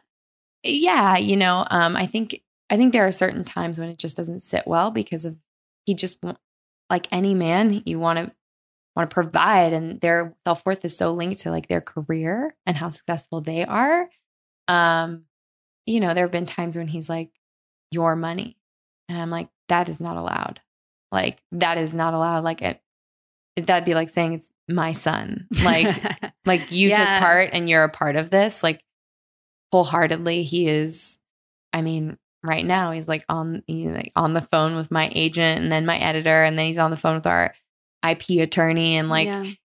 he does more of like the actual holding the business together. I get to have a little bit more of the fun, you know? Um and But we, is he always able to see it that way? Uh n- no, he's very very very humble and he doesn't want to take credit for anything. And he's and so that's the kind of the problem I think is like we feel successful when we are acknowledge our success and we're grateful for it. And he will feel successful when he gets to he gets to do something successful in the space he wants to be successful in, which, which is, writing. Which is writing. Writing for himself. Like my my editor would and my agent, like my agents would represent him in a heartbeat to be a ghostwriter. My editor would use him on a dozen other books if he wanted. He wants to create something of his own. And I want that for him. And I need to yeah. always continually remind him of that. Like we're in a place where this is the family band. Like it's the family business. And we together, he saves me money not having to use another attorney or using an agent. I just have a manager. Like or might have a literary agent, but like, you know, I don't have to have a talent agent or anything like that. Like they do it all together. And we were frugal enough to like keep our family this way. And I need to continue. And I know as I grow and get bigger and more contracts come through, like I'm taking all this time of his or he should be doing something else. And so that's a little bit of a thing that we always need to work on where he's like, I'm okay. Like I'll like I, have just written this year off. Like I know it's gonna be a crazy year. Your book comes out in December, January, you'll get out on tour. Like we'll figure it out then. And it's like, no, we need to start protecting time now yeah. so you can do what you love. And so yeah, you know, the next thing on our to-do list is to look to get someone and I have a and call out to someone who is a, a nanny agency to like just get you know we've had a hard uh, because of our hard start we've held on tight to sebastian and um is just to get help in whether that's like six to ten hours a week where i'm yeah. just like okay let's free up so he could just write so he can just time. write he needs to i want i've told this before i've said this before but you know i love him so much that like i would give it all up for his success for him to have like written a screenplay that's been you know produced or a, a child like that's how much i want it for him and like he's like no you wouldn't i'm like well I give up half of it. you know, you know, yeah. we both want each other to be successful in what we're passionate about. And the fact that we have these passions that can become careers and can really pay for our life. It's just not as easy as everybody thinks. There are oh, overnight success, celebrity yeah. clients, or they just have it so easy or whatever. And it's like, I've been, we've been doing this. I mean, I started going back to school for this in like 2011. Right. Like, I was the only, I've been the only income since 2013. Like, this is, this isn't, you know, this is the struggles of life. But like, we, yes, do we have these, some beautiful moments where we get to have coffee together with Sebastian on a Tuesday? We do, you know? So, and just, he's not healthy. Right? Oh, Chris. Yeah. I'm like, Bash is super healthy. Um, yes. He, um, Be Bad by Chris the, is the Instagram handle. And he one day decided that he was going to troll his wife on yes. Instagram. And I Which I love. I think it's hilarious. Yeah. People ask me all the time though, because I'm the healthier together person, like, what do you do if your partner doesn't want to eat be healthier together? to be healthier together. What would you say to them? Well, the thing that I do with Chris is we talk about all the foods that he grew up eating. So like chicken parm, um, tacos, like he just American diet, like those staples that his mom used to make. His mom made like a chicken curry with rice. Like I've taken some of her recipes and some of his favorites and elevated them. And the good, the crazy thing is, is like he used to be a lot, uh, be bad. He used to be worse. Like he used, he used to be real bad. But like, think keep in mind that he's like helped me write two health books. So he like so has the information. He has the information, and that's what I do with my clients is I inform them and I educate them, and then they make decisions from an informed space instead of just saying this is what I do, but not knowing why. And so I've seen him over the years, like just his diet completely transform. But every now and then he's funny. He's like, I don't have any fresh content for Be Bad by Chris. I'm like, why? And he's like, because every time I'm bad, I'm eating the same exact foods. I can't just post pizza, burgers, and onion rings every other yeah. photo. Yeah, you could. But I do think the remaking of the foods that you actually crave, like that's so. I was telling him to make the some of the recipes. Yeah, your cookbook, orange chicken. My I'm orange so chicken. excited to make that because that's like he loved um, PF Chang's growing up, or not PF Chang's, Panda, Express. Panda Express. I was obsessed. That was like my high school after school hang place, and I'd get the orange chicken. And I think that if you feel, especially men, if they feel like being healthy is just going to be eating a bunch of salads, they're not going to do it. But if they feel like it's going to be like really crave worthy stuff, they will do it. Totally. You know, and I think that's important. Okay. I have a few questions I ask everybody. Okay. Um, have you ever been somewhere in the world and been like, these people really got it right in terms of living a healthy, happy life? And if so, where was it? Such a good question. Um, two places pop into my mind. One is San Sebastian, which is sort of one of the reasons why we named Bash Sebastian. Did you guys honeymoon there? Um, we traveled there a couple years ago in Spain, right? Uh-huh, in Spain, and they have an, this amazing culture where everyone goes out at night and goes into these little tapas bars and has conversation and stands and it's lively and they have this beautiful surf beach mm. there so it's like this food and outdoor culture that is really communal and I loved that. Um, and then uh, another place that comes to mind for me is the Greek islands, like in Greece. I like Mykonos, Santorini. Like I think it's just minimal. It feels like a minimalist place. Like it's like you don't need a lot of stuff. You don't need a lot of stuff, and everything is like white and clean, and the food is like very minimal. It's like veggies and hummus and fish and Like veggies and oil, yeah. roasted, and like really highlighting that Mediterranean diet. It just feels really relaxing to me, and like that picturesque ocean, you just can't go wrong. Yeah. What's one purchase that you've made that's made you healthier or happier? My Vitamix. Everybody says their. What's another one? Everybody says their Vitamix, and I need to get them to just sponsor the podcast because everybody loves them, and I love them too. But like, what's No. one other one? Okay, so here's another thing that I purchased. Um, I have Essentia mattresses. Oh, I love them. Um, They're based in Berkeley, which is where Zach's from. Oh, really? Mhm. Yeah, they're tree sap. There's no glues, no resins, no petroleum. Literally, they pour tree sap into a like a mold, And, they're heavy as hell because of it. Yeah. they're so heavy, and like as you sweat and you know keep those mattresses get heavier and heavier, but you spend half your life on that thing, and it is I think the biggest bang for your buck when it comes to like keeping your body healthy. Yeah, I always tell people that if they can make their sleep place like a wellness space, sort of like organic cotton sheets, like you, then you don't have to wear organic clothes all day, which can be kind of annoying because you're taking care of like literally half of your life Yeah, in one fell swoop, which I think is amazing. efficient. yeah. Yeah. What's one big mistake you've made and one thing you really got right? Um, I think the one thing that I'm gonna start with the one thing I got right. Oh no, I'll start with the mistake. Um, I think a mistake that I've made in business is, you know, it's sort of what I've gotten right. Like I sometimes take business relationships less seriously, like where I need to be having contracts and things in place and and having an assistant on payroll and just taking my business a little bit more seriously. Like when it comes to the relationships, I like I use a lot of freelancers and I just take them for, you know, I just for their word or like whatever it is, it's very very casual and I need to elevate that because as I grow and become bigger, that can really bite me in the butt. So it's just being a little bit more professional. Like I like to be the girl next door and the normal girl who grew up as this in a normal, like easy, regular way. And that is who I am. And I'm true to that. But it's like every level, every stage of your life is going to require a little bit more of you and a like a, a bigger, more polished, better version of, of you. And I'm at a place where my business is requiring that now. And so I've, I'm finding that like some of the things in the past are, are it's, you know, there's some growing pains there and it's cause it's, it's, um, I guess a mistake, right? Something I got wrong. Like you can have all the fun, easygoing relationships in the world, but like when it comes to business, like you got to take it seriously and you got to have contracts in place and expectations and like job descriptions and deliverables. And it's, it's a big time. It's big leagues, right? So that is where I would say I need to grow. Um, and what I got right is following my passion, like just going after it and hustling as hard as humanly possible and having fun with it. Like I'm really grateful, I think, every single day to do the job that I do. I don't take it for granted.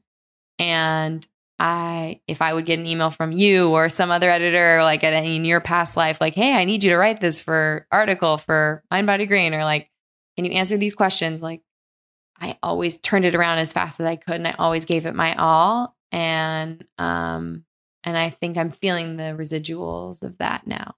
Yeah, you were great. Like you never were like, oh, I'm too, you know, busy or famous for this, which is really nice as an editor to have that. So Oh, well, I, And I even still now- never felt like I Like, never yeah, felt that way. you feel I think I think one I mean we're we're done here, but one thing I'd like to say to everybody listening is that like you are exactly what everybody would like want you to be. You know, you're so friendly and so genuinely caring about people and and the down to earth girl next door thing like you actually are that. And it's just so refreshing especially in the industry in which you work you know both wellness and hollywood. And it's just you're just a delight kelly. Thanks, Liz.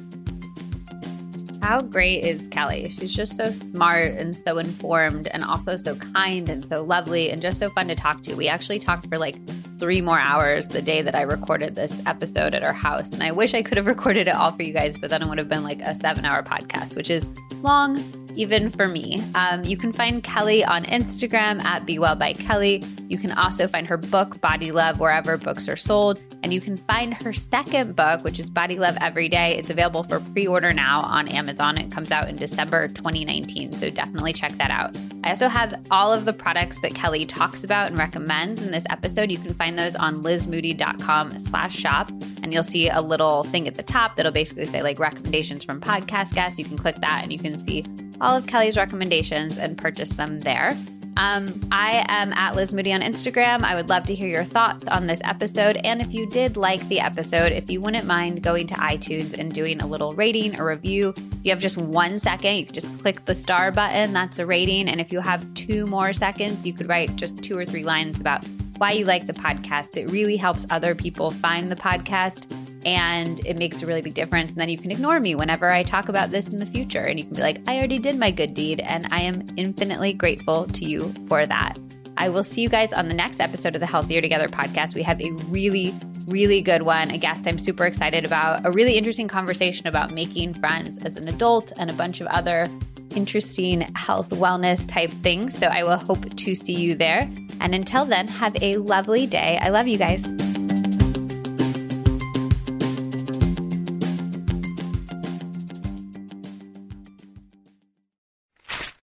When Zach and I started Healthy Convo Co., we needed to find the easiest way to get conversation cards from our warehouse onto our website and into your hands. I thought it was going to be the hardest part of starting a business, but it wound up being one of the easiest because we just use Shopify. Shopify is the global commerce platform that helps you sell at every stage of your business. From the launch your online shop stage to the first real life store stage, all the way to the did we just hit a million orders stage, Shopify is there to help you grow. Whether you're selling gorgeous ceramics to sip morning tea from or beautiful journals to write prompts from the We're All in This Together deck in, Shopify helps you sell everywhere.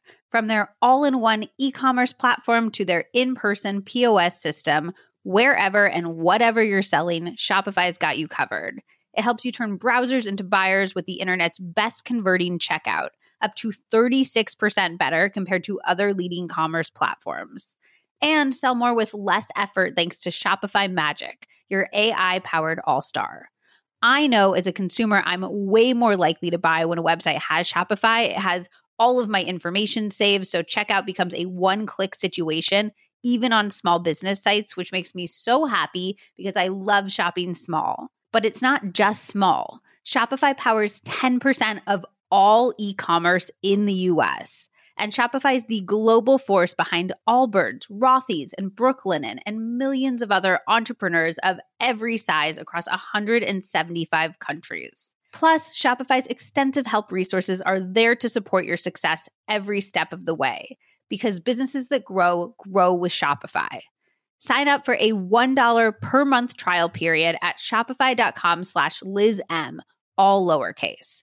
Go to shopify.com slash LizM now to grow your business, no matter what stage you're in. Shopify.com slash LizM.